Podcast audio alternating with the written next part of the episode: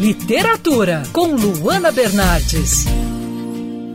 As ruínas do Parque Laje, na zona sul do Rio, guardam um passado cheio de história, romance e glamour. O palacete foi construído no final da década de 20 por Henrique Lage, um dos maiores magnatas do país. A obra foi um presente para a amada, Gabriela Bezanzoni, uma mulher à frente do seu tempo que recusou o casamento para que pudesse focar na carreira. A Marina Colazante é sobrinha neta da Gabriela e escreveu o livro Vozes de Batalha. Marina, como foi fazer o trabalho de pesquisa da história da sua própria família para produzir esse livro? Tive que fazer muita pesquisa porque na infância não tinha conhecimento dos métodos jurídicos, nem de detalhes da biografia da minha tia Gabriela Zanzoni, nem da construção do Império Laje. Graças aos céus, dispunha de vasta documentação. A sua tia-avó era uma mulher à frente do próprio tempo, né? O que o leitor vai aprender com a história dela retratada no livro? Cada leitor vai extrair do livro o que mais convém ao momento por que está passando. A maioria vai aprender como era uma mulher ousada nos anos 20, uma mulher que não tinha medo de se arriscar em benefício da sua arte.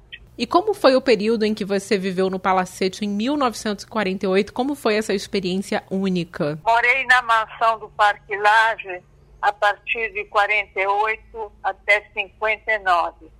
Cresci na mansão que vi se esvaziar aos poucos depois da morte da minha mãe.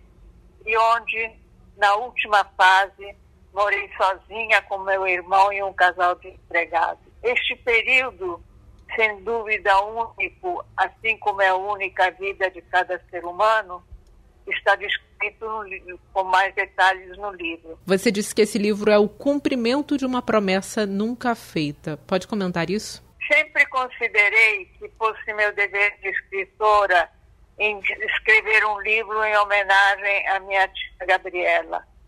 Mas nunca prometi isso a ela, porque naquele tempo estava começando uma carreira de artista plástica. Só mais tarde me desviei para o jornalismo e para a escrita.